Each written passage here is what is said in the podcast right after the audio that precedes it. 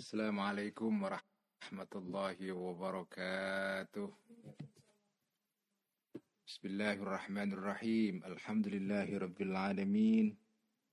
والصلاة والسلام على أشرف الأنبياء والمرسلين سيدنا وحبيبنا ومولانا وقرة أعيننا محمد وعلى آله وأصحابه ومن تبعهم بإحسان إلى يوم الدين رب اشرح لي صدري ويسر لي أمري واحلل عقدة من لساني يفقه قولي رب زدنا علما ورزقنا فهما آمين يا رب العالمين أما بعد Teman semua, mari kita ngaji kitab Ikhya seperti biasa setiap malam Jumat. Mohon maaf karena ada acara jadi saya baru bisa mulai jam setengah sembilan mestinya dimulai jam 8 atau jam 8 uh, eh, lebih sedikit.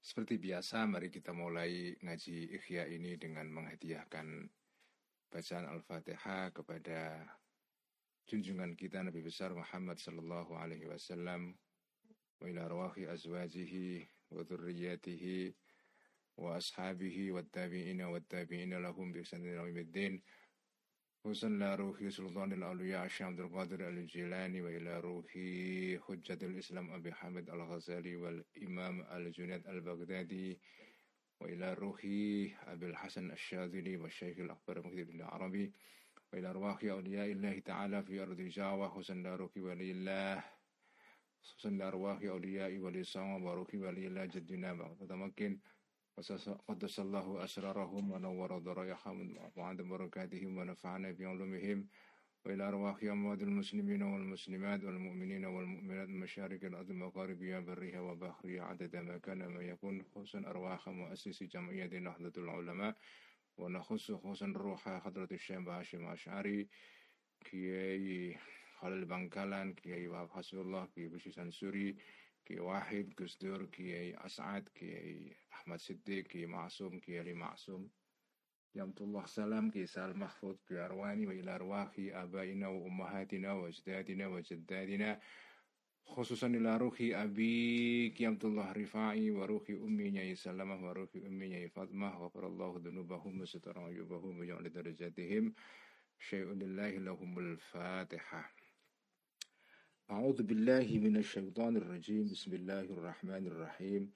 الحمد لله رب العالمين. الرحمن الرحيم. مالك يوم الدين. إياك نعبد وإياك نستعين. اهدنا الصراط المستقيم. صراط الذين أنعمت عليهم غير المغضوب عليهم ولا الضالين. آمين.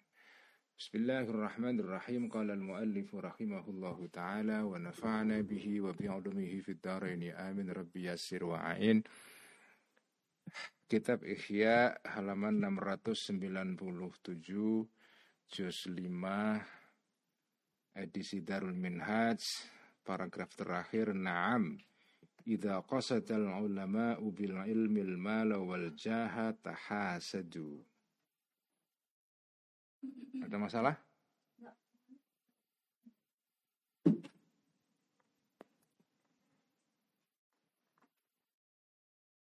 Tes tes, halo. Apakah suaranya bagus? Tes tes tes.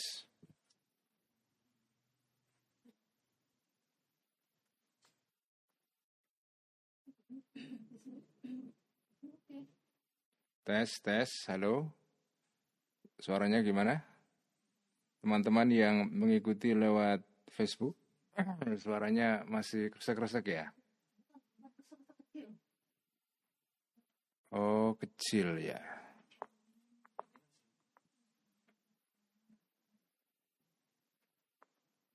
Sebentar ya teman-teman ada masalah di audio ini.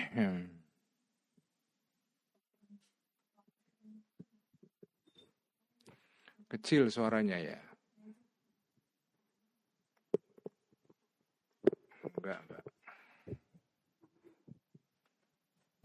Masih kecil suaranya?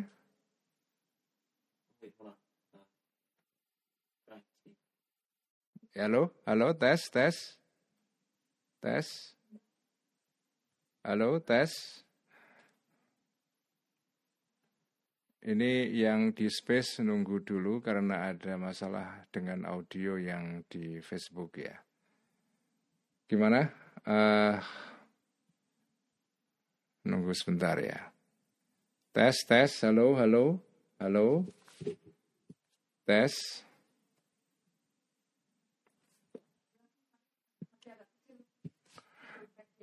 Tes, tes. Halo, tes. Kayaknya sudah ya. Baik, mari kita mulai. Naam idza qasadal ulama bil ilmil mala wal jaha. Naam, ya betul bahwa para ulama itu jika meniatkan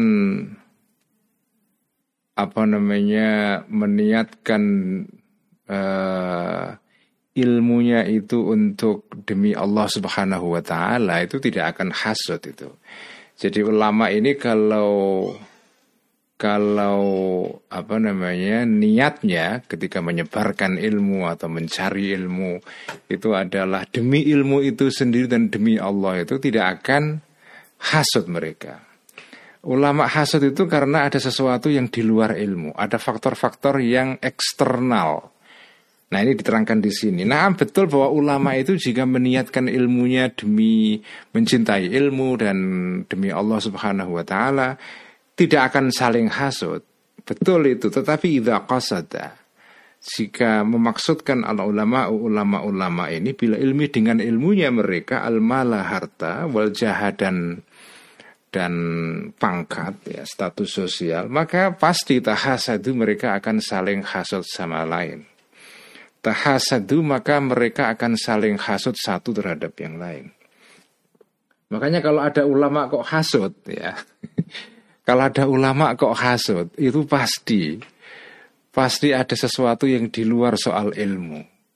Karena kalau kalau tujuannya itu ilmu, kemudian ada orang yang alim seperti dia atau bahkan lebih alim daripada dia, itu dia mestinya malah senang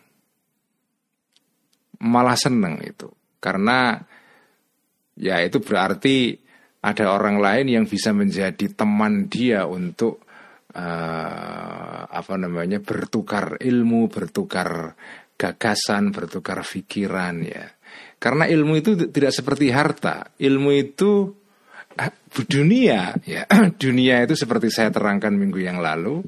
Dunia itu kan sifatnya itu langka. Kalau satu orang sudah menguasai suatu suatu harta, suatu hak milik ya, maka orang lain akan akan tersingkir, akan tidak bisa punya akses terhadap harta itu. Kalau ada tanah sudah dikuasai oleh seseorang, ya orang lain tidak punya hak atas tanah itu. Jadi kepemilikan dalam hal dunia itu eksklusif. Artinya begitu sudah dikuasai oleh seseorang, maka orang lain akan dikeluarkan dari akses terhadap harta itu. Tapi kalau ilmu kan tidak. Ilmu dikuasai oleh satu orang itu tidak berarti bahwa orang lain tidak punya akses pada ilmu itu. Jadi ada dua ada ilmu yang sama bisa dikuasai oleh ribuan atau bahkan jutaan orang. Dan ilmu itu tidak habis. Jadi ketika soal ini ini mengingatkan kita kepada sebuah kisah yang pernah mungkin Anda dengar ya. Sayyidina Ali pernah menjelaskan bedanya ilmu dengan dunia. Ya, dunia itu kalau jenengan kasihkan ke orang lain berkurang jumlahnya. Ilmu kalau jenengan kasihkan kepada orang lain dengan cara mengajarkan ilmu itu malah makin tambah. Di dunia kalau diberikan kepada orang berkurang, tapi kalau ilmu diberikan kepada orang tambah.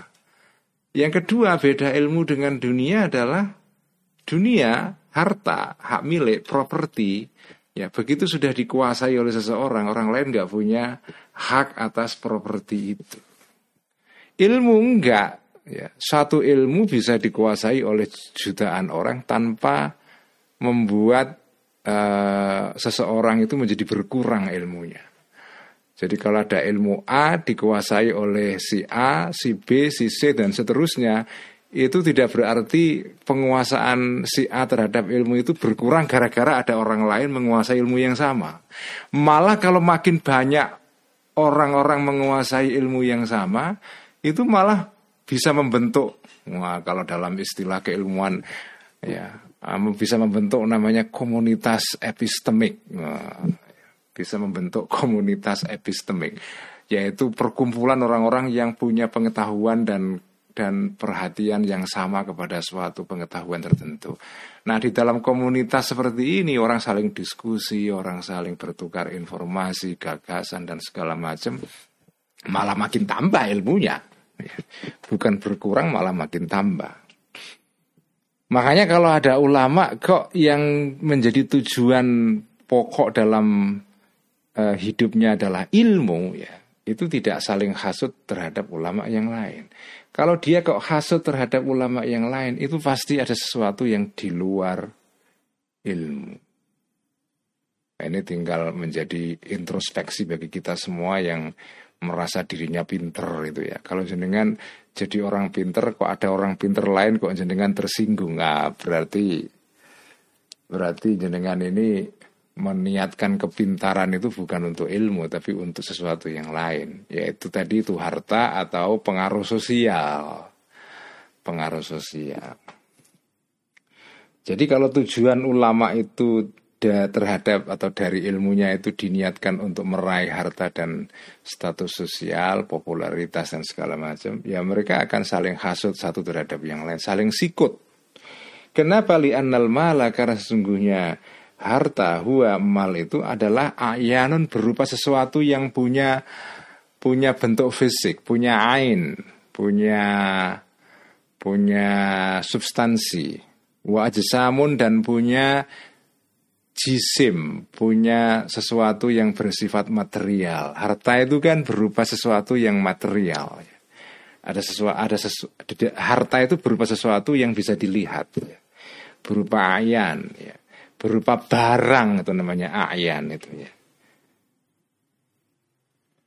Nah karena harta itu berupa barang, berupa sesuatu yang ada benda fisiknya, idza waqa'at ketika jatuh ayan atau ajsam tadi itu barang itu via diwahidin di tangan satu orang, maka khalat akan akan bebas, akan sepi, akan kosong anha dari ayan dan ajsam yadul akhari tangannya orang lain.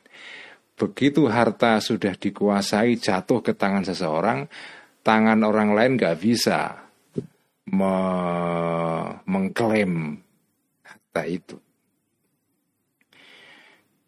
Itulah harta. Nah sekarang tadi kan Dikatakan kalau ulama itu niatnya dengan ilmunya adalah harta dan aljah, pangkat, pengaruh sosial. Maka mereka akan saling hasut. Nah, sekarang apa itu sejatinya yang disebut dengan aljah ya. Aljah yaitu status sosial itu apa? Wa ma'nal jahi. Maknanya status sosial pangkat itu adalah milkul kulubi. Ya, ini menarik sekali ini. Apa sih maknanya pangkat itu? Kedudukan itu maknanya apa? Kan jenengan mungkin jarang me memikirkan hal ini. Kenapa sebetulnya? Apa sejatinya kedudukan itu, pangkat itu, status sosial itu apa? Maknanya kedudukan dan status sosial itu adalah milkul kulubi, adalah memiliki hati-hati orang. Jenengan punya kekuasaan, punya power, punya pengaruh terhadap hatinya orang banyak. Itulah sejatinya pangkat itu. Jenengan kalau punya pangkat, itu jenengan kemudian punya pengaruh terhadap uh, hatinya, terhadap pikirannya orang banyak. Nah, orang mencari pangkat karena dengan pangkat itu dia punya pengaruh itu. Belkul kulub itu pengaruh sosial itu.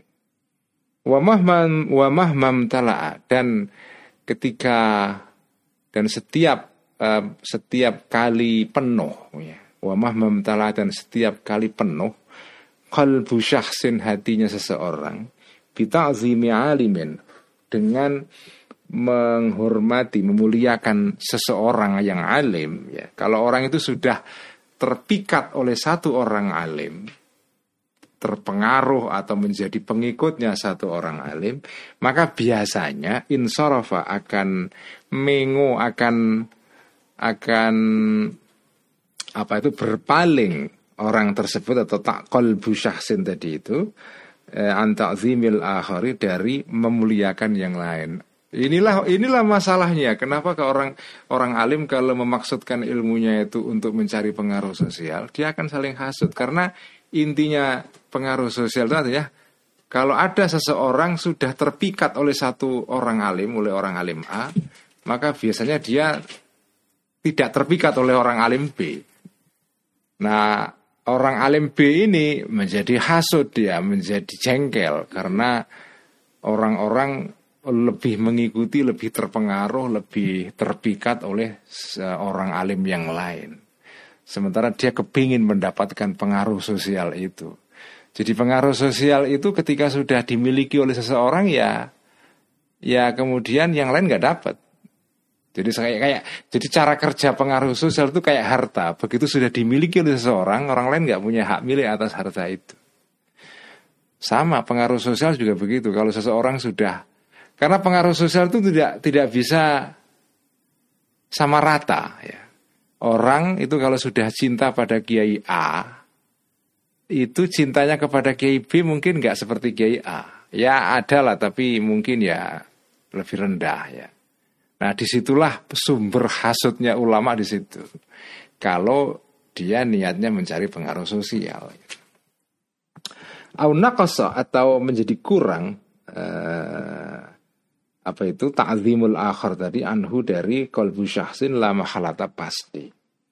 Fayakunu maka adalah dalika hal tadi itu yaitu uh, insirafu qalbil syakhsin an ta'zimil akhar tadi itu sababan menjadi sebab lil muhasadati untuk terjadinya saling hasad.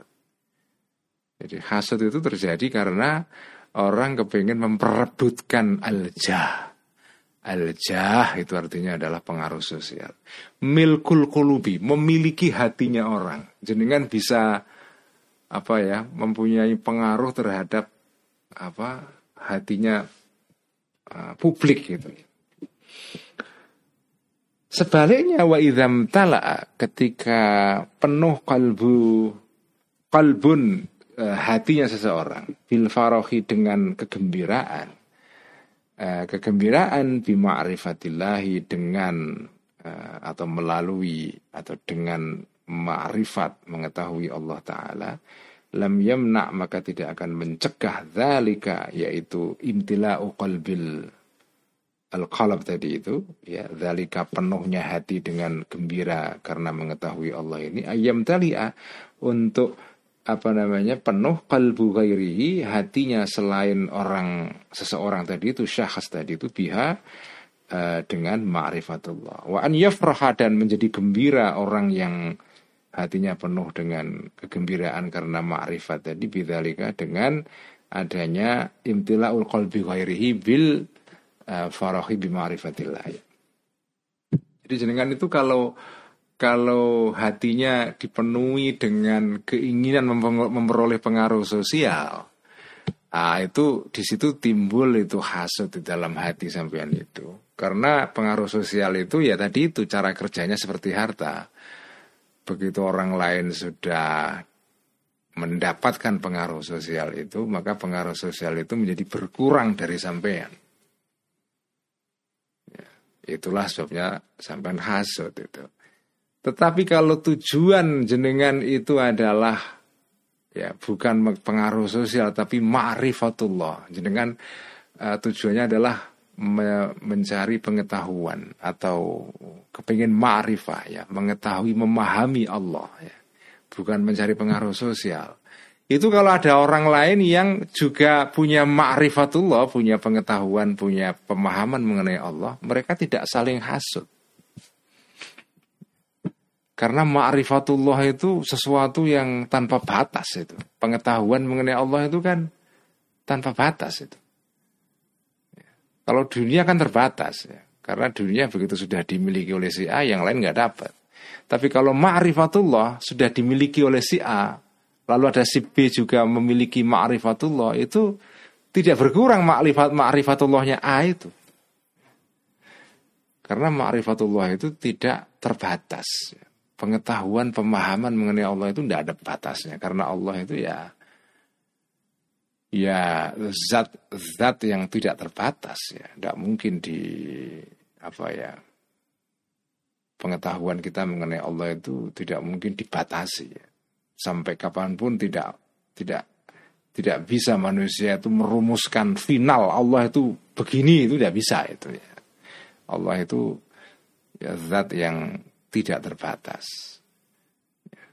tidak akan mungkin bisa dibatasi juga Falfarku maka perbedaan bainal ilmi di antara ilmu wal mali dan harta. Apa perbedaan ilmu dan harta itu? Ini keterangan yang menarik ini. Annal mala sesungguhnya harta la yahullu itu tidak la yahullu atau la yahillu ya. Khalla yahillu ya atau khalla sebetulnya lebih tepat dibaca yahillu karena kalau khalla yahullu itu artinya menguraikan sesuatu yang ruwet itu namanya makanya ahlul halli wal akti itu ya halla yahullu.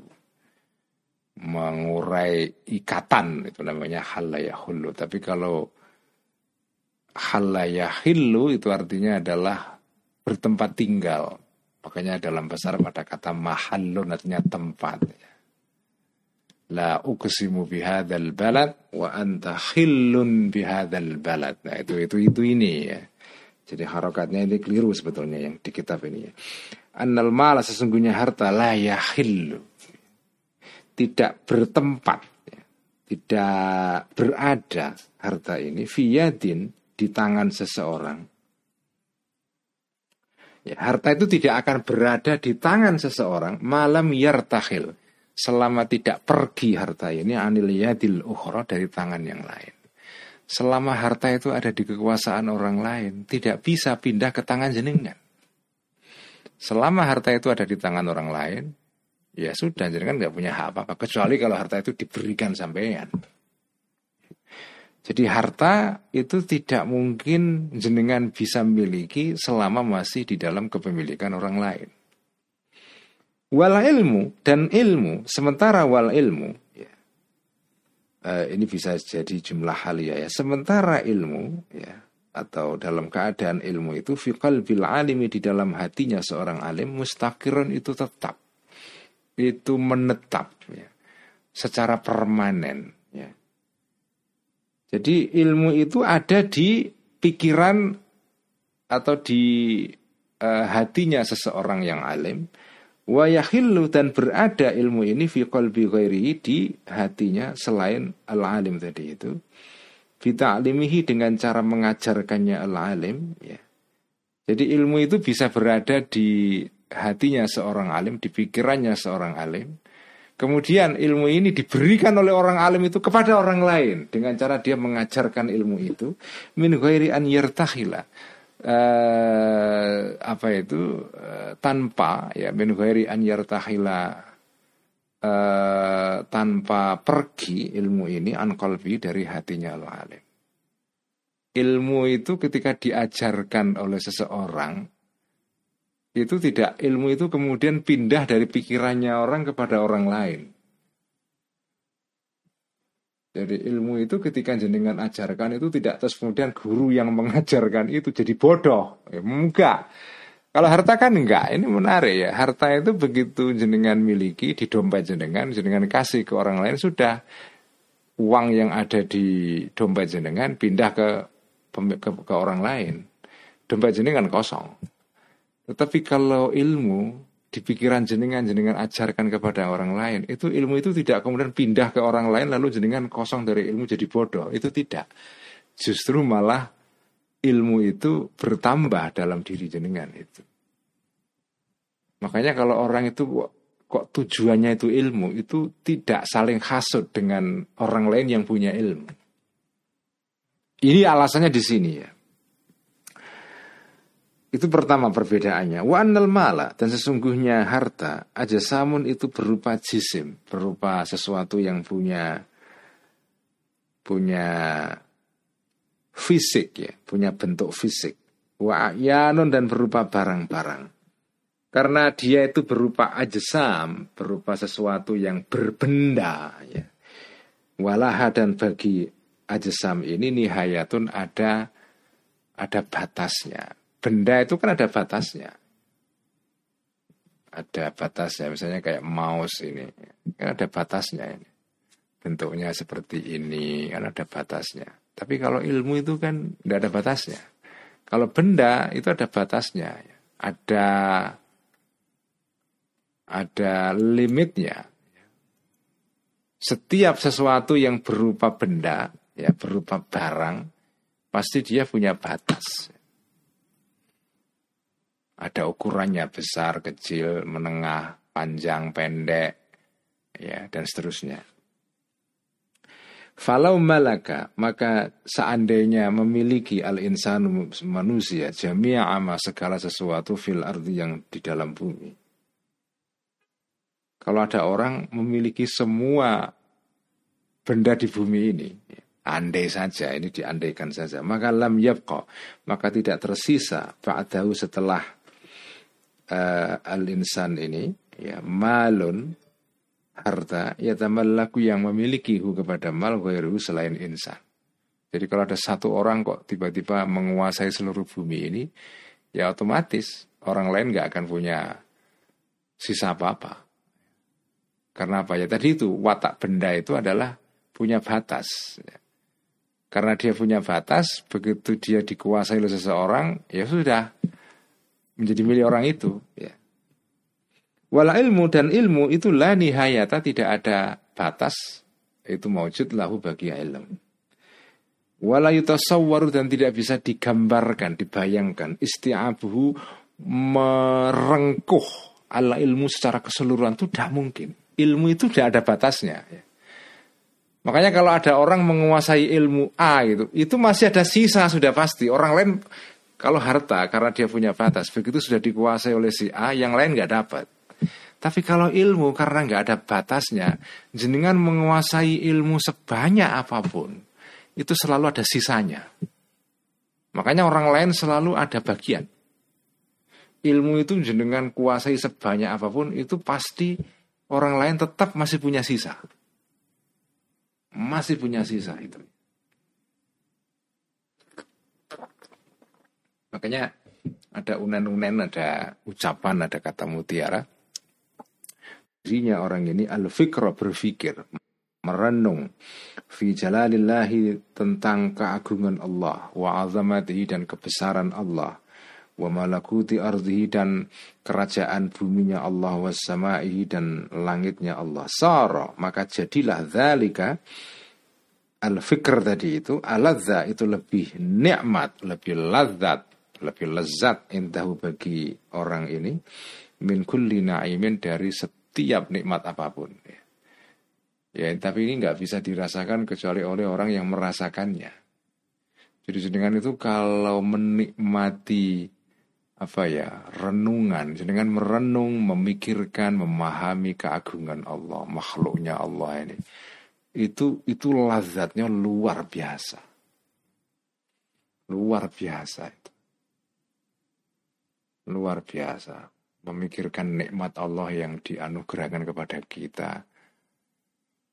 Itu ya Allah itu nikmatnya luar biasa. Tapi ini semua nggak bisa dirasakan kecuali oleh orang-orang yang merasakan melakukan ini. Ya. Jadi tidak ada nikmat yang lebih daripada ini ya. Memahami. Nikmat memahami. Memahami makhluk ini loh ya. Memahami makhluk itu nikmatnya luar biasa apa namanya mobil Innova, Fortuner lewat itu ya, nggak ada papanya itu. Apalagi Avanza nggak ada papanya itu.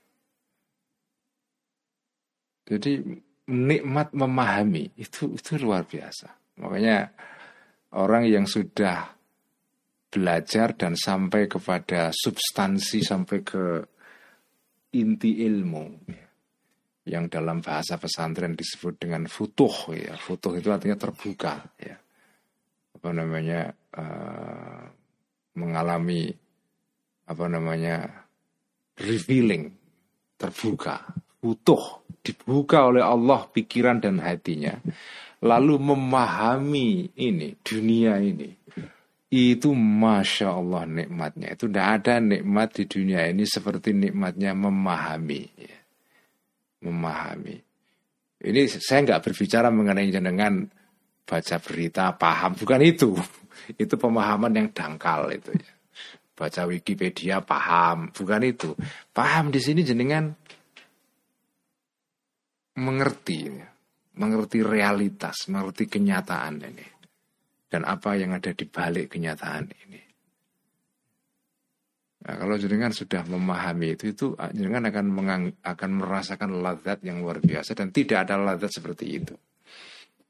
Dan kalau ada orang lain memiliki pemahaman serupa, jenengan tidak hasut. Gak ada lagi tempat untuk hasut itu. Ada. Di orang itu kalau tujuannya adalah pemahaman, itu tidak ada tempat di hatinya untuk hasut. Kalau ada orang lain paham seperti dia, malah seneng dia. Karena punya teman untuk diskusi.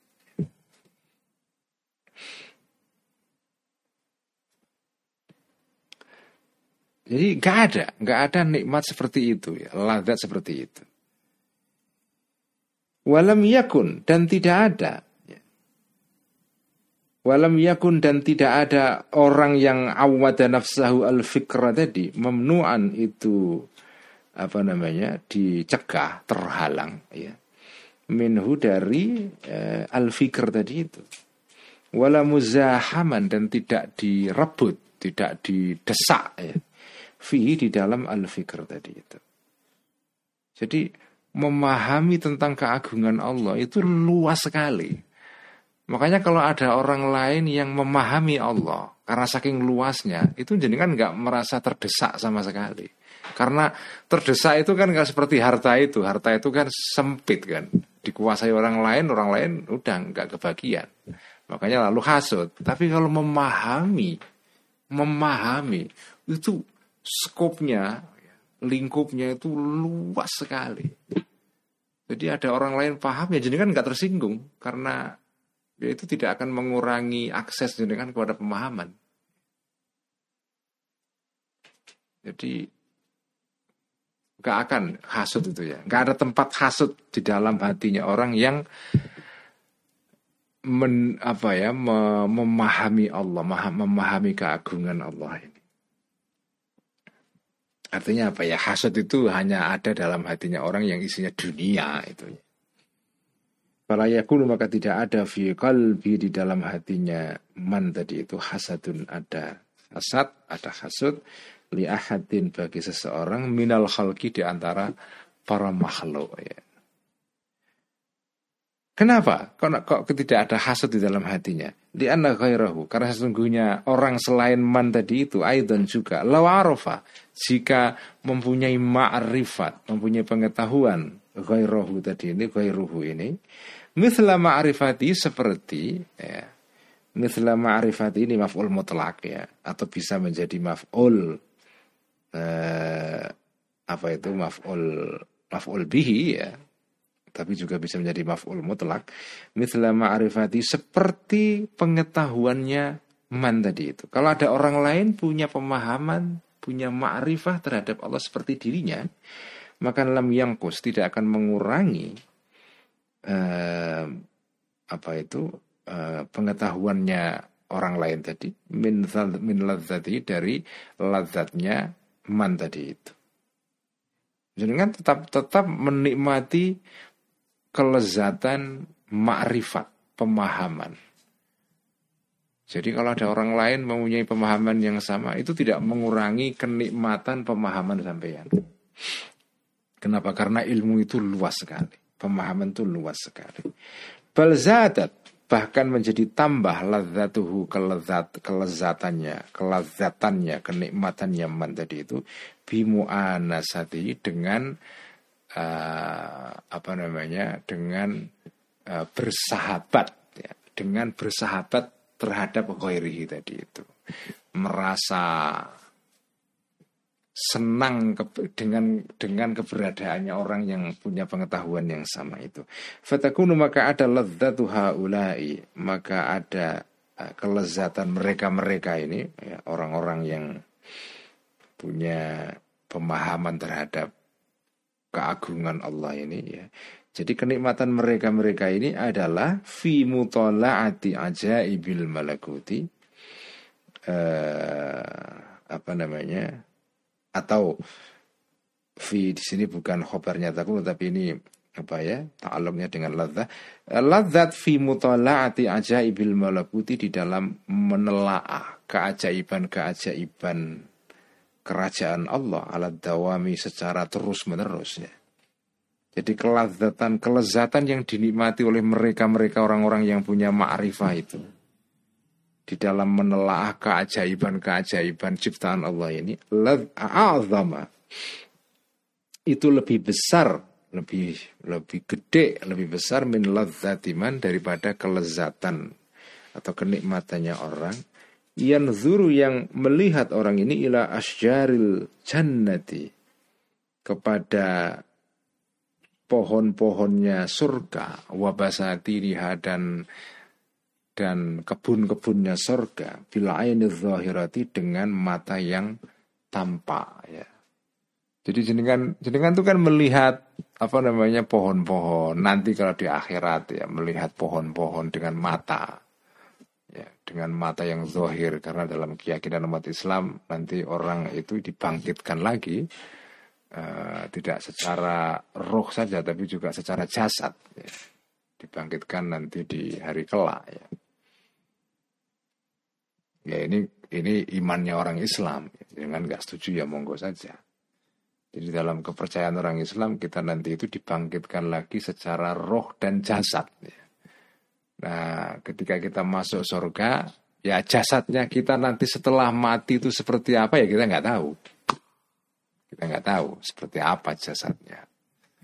Karena jasad kedua ini kan jasad pertama ya. Ini ini jasad pertama, jasad dalam hidup ini. Nanti setelah kita mati dibangkitkan lagi jasad kita sebagai jasad baru. Nah jasad baru ini nanti abadi, nggak akan pernah punah lagi itu. Seperti apa jasad itu kita tidak tahu, tidak tahu. Ya, tidak tahu. Tapi kepercayaan orang Islam adalah kita dibangkitkan lagi eh, baik sebagai roh dan jasad. Karena kalau pandangan para filosof Muslim ya, itu sebagian tidak semua itu ya kebangkitan itu hanya kebangkitan rohani, bukan kebangkitan jasad itu. Tapi kalau akidah eh, para ulama ya para mutakallimun ahli ilmu kalam ahli teologi Islam itu ya kita dibangkitkan itu ya baik secara ruh maupun jasad itu. Karena itu nanti di surga kita ya akan menikmati kenikmatan surga secara secara ragawi juga, tidak secara spiritual ya. Nah, tetapi kita melihat keindahan kebun-kebun di surga dengan mata lahir itu masih kalah nikmatnya dengan pemahaman. Ini kan tidak saja terjadi di dunia apa di akhirat. Di dunia pun sekarang kita kan mengalami hal serupa. Ya. Kita itu menikmati ilmu itu jauh lebih dalam kenikmatan ilmu itu dibandingkan dengan kenikmatan-kenikmatan dunia. Makan es krim, makan sate, rawon, sate padang, oh, kalah semua itu. Dibandingkan dengan pemahaman itu jauh lebih nikmat pemahaman. Fa inna na'imal arifi karena sesungguhnya nikmatnya orang yang punya ma'rifat, punya pengetahuan tentang Allah. Wa jannatahu dan uh, apa namanya? Wa jannatahu dan surganya al-arif ini ya. Itu adalah ma'rifatu adalah ya pengetahuannya al-arif ya. Jadi kenikmatan yang dimiliki oleh orang yang punya pemahaman. Kenikmatannya orang alim, orang yang punya ilmu, punya ma'rifah ya. Punya pemahaman mengenai keagungan Allah ya. Kenikmatannya itu apa? Ya ma'rifatnya itu, pengetahuannya itu. Allatihiyya yang ma'rifah ini adalah sifatu zati, sifatnya zatnya orang itu. Ya. Pengetahuan itu kan sifat yang melekat pada kita ya kan? Beda dengan harta. Saya punya harta mouse ini. Ini kan terpisah. Ya, ya memiliki harta ini menimbulkan kenikmatan juga, tapi ini kenikmatan yang tidak seberapa karena ini bukan sifat yang melekat pada diri kita. Harta itu kan terpisah dari kita. Tapi kalau ilmu itu kan intrinsik, berada dalam diri kita. Ya manu e, merasa aman al-arif ini ya zawalaha terhadap hilangnya ma'rifah. Karena ilmu itu sifat ya itu jenengan tidak akan khawatir sifat ini hilang. Ya. Sama dengan sifat jenengan, jenengan punya sifat misalnya jenengan ini kulitnya coklat. Ya sudah ya coklat ya coklat terus ya. Nggak akan hilang itu. Jadi seperti itu. Jadi orang yang punya pengetahuan itu pengetahuan itu ada dalam dirinya karena karena pengetahuan itu menjadi sifatnya dia. Karena itu orang yang punya pengetahuan disebut sebagai orang alim ya sifatnya adalah al-alim, orang yang punya ilmu. Nah, sifat itu melekat dalam diri kita. Karena itu jenengan nggak nggak khawatir. Misalnya ada orang alim yang lain terus merebut ilmu itu nggak bisa wong. Ilmu itu melekat kok. Beda dengan harta ya. Karena harta itu begitu jenengan punya harta direbut orang lain ya sudah hilang dari tangan jenengan. Karena harta bukan sesuatu yang sifat zat. Tidak sifat diri kita. Harta itu terpisah dari kita. Kalau ilmu melekat dalam diri kita, embedded ya, tertanam. Makanya kalau ada orang alim selain kita, kealiman dia tidak merebut ilmu saya. Karena itu nggak ada gunanya hasut. Hasut itu kan terjadi karena apa yang jenengan miliki itu kemungkinan akan hilang kalau ada orang lain merebut milik sampean. Itulah Itulah alasan kenapa orang itu hasut itu ya. Ini sebenarnya ini filsafat etika ini ya Pak ya. Uh, ini kan menarik, ini kan pembahasan filosofis ini tidak sekedar hanya ini ini orisinal dari Al Ghazali, tidak jenengan temukan di tempat yang lain. Karena ihya pada bagian seperti ini ini sudah merupakan pendapatnya Al Ghazali. Ya. Ini bagian dari apa ya refleksi filosofisnya Al-Ghazali mengenai soal ya ini mengenai soal hasut ini ya. Wahua dan orang alim al-arif tadi itu abadan selalu ia jeni akan memetik al-arif ini thimaraha terhadap buah-buahnya ma'rifah tadi. Fahuwa maka al-arif orang yang punya pengetahuan itu biruhihi dengan rohnya al-arif wa qalbi dan hatinya al-arif mutaghadzin. Qalbi di sini itu tidak maksudnya hati yang untuk hati sebagai alat untuk merasa bukan itu ya. Qalb dalam bahasa Arab itu bisa juga maknanya pikiran. Ya, jadi qalbun itu bisa hati tapi juga bisa pikiran akal. Fahuwa maka apa namanya uh, orang al-arif tadi biruhi dengan rohnya al-arif wa qalbihi dan hatinya atau fikirannya al-arif mutaghadzin itu mendapatkan nikmat ya bifaki hati atau bersenang-senang bifaki hati ilmihi dengan buahnya ilmunya al-arif Wahia dan fakihatu ilmihi ini buah berupa ilmu itu fakihatun buah ya. Itu buah ghairu maqtu'atin yang tidak akan terputus sama sekali wala mamnu'atin dan tidak bisa dicegah ya. Ini kutipan dari surat Al-Waqi'ah ya wa fakihatin mimma yatakhayyarun la maqtu'atin wala mamnu'ah ya. Wa furushin marfu'atin inna ansha'nahunna insha'an faja'alnahunna abkaran urban atrafa ini ini kutipan dari ini namanya iktibas ya. Kutipan iktibas itu artinya kutipan quote dari Al-Qur'an ya. Bal kutufuha bahkan apa namanya eh, apa namanya buah-buahnya fakihah ini ya, daniyatun atau cabang-cabangnya, ranting-rantingnya fakihah. Daniyatun itu dekat, artinya untuk mengambilnya itu mudah, tidak perlu pakai senggek, pakai apa namanya tongkat itu ya. Bahwa maka al-arif tadi itu wa in ghammadha atau wa in ghammadha uh, walaupun memejamkan al-arif ini al-ain zahirata terhadap mata yang zahir ya. Orang itu kalau punya pengetahuan, punya ma'rifah, walaupun mata lahirnya ditutup, ya, faruhuhu maka ruhnya al-arif abadan selalu tertahu itu akan akan bersenang-senang berkeliaran ya. ruhu ini fi jannatin di surga aliatin yang tinggi karena mata itu ya apa namanya memang kalau ditutup nggak bisa lihat mata tapi mata batin tetap melihat melihat kebenaran ya. mata batin itu tidak bisa ditutup itu ya bisa juga kalau dengan menutup mata batin juga bisa ya tapi mata batin itu tetap bisa melihat walaupun mata lahir ditutup itu dan menikmati pemahaman, menikmati ilmu, menikmati ma'rifah itu. Waryadin dan tanam taman-taman zahiratin yang penuh dengan bunga-bunga. Fa'in furido, maka jika dibayangkan, maka jika di diandaikan, kasrotun banyak ya, jadi seandainya ada banyak fil arifina di dalam orang-orang yang punya ma'rifah. Jadi kalau ada orang punya pengetahuan banyak. Di sini pengetahuan dalam pengertian ma'rifah ya, pengetahuan tentang Allah ya. Ma'rifah. Lam yakunu maka tidak ada al-arifin ini mutahasidina itu saling khasus satu terhadap yang lain.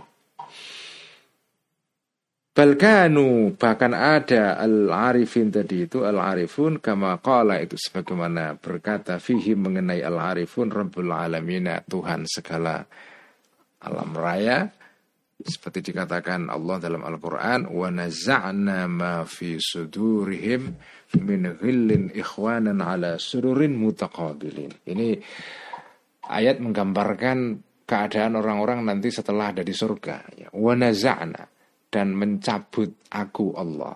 Ma sesuatu fi sudurihim yang ada di hati-hatinya orang-orang ahlul jannah itu. Min berupa rasa dengki. Ikhwanan ini sebagai hal ya.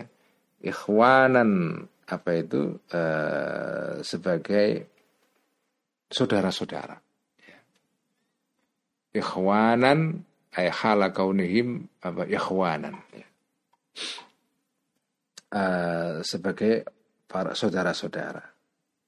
Dan tidak ada rasa dengki atau hasut di antara mereka.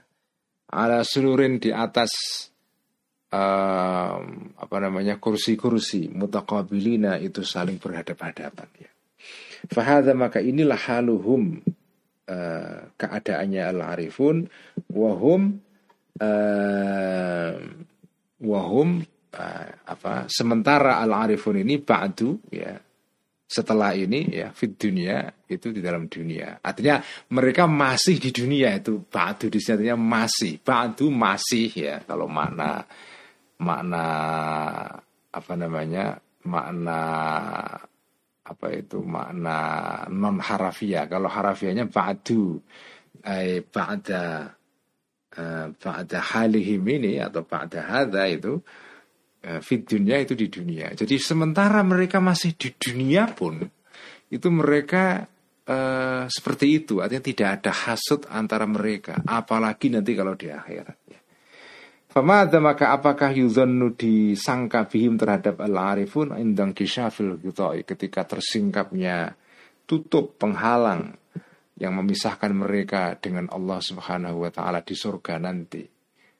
Begitu mereka disingkapkan hijabnya lalu memahami Allah, melihat Allah. Gimana? Nggak mungkin ada hasut. Nggak ada tempat untuk hasut. Nggak ada tempat untuk hasut.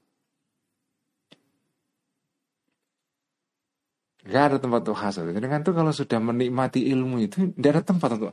Saking gembiranya sampean dengan ilmu itu, itu tidak ada tempat untuk hasut bagi orang lain itu. Nggak ada itu.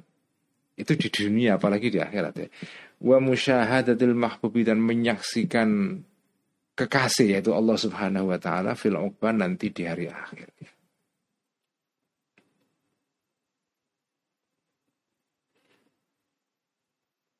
Sekian ngaji ikhya malam ini wallahu alam bisawab.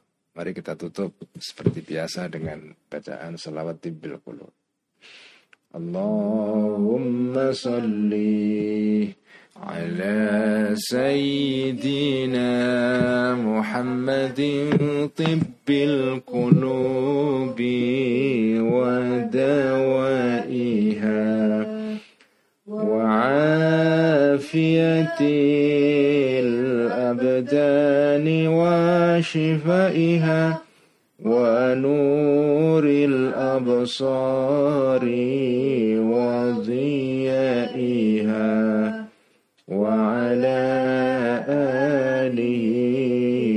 وصحبه وسلم. اللهم صل على سيدنا محمد طب القلوب ودوائها وعافية الأبدان وشفائها ونور الأبصار وضيائها وعلى آله وصحبه وسلم. اللهم صلِّ على سيدنا محمد طب القلوب ودوائها وعافية الأبدان وشفائها ونور الأبصار وضيائها وعلى وصحبه وسلم sekian Assalamualaikum warahmatullahi wabarakatuh Terima kasih Kang Tajib ah, Ada Ki Abu Bakar dari uh, Sukabumi ini Mbak Maulida, Mas Heris Mbak Nidia Mbak Vivit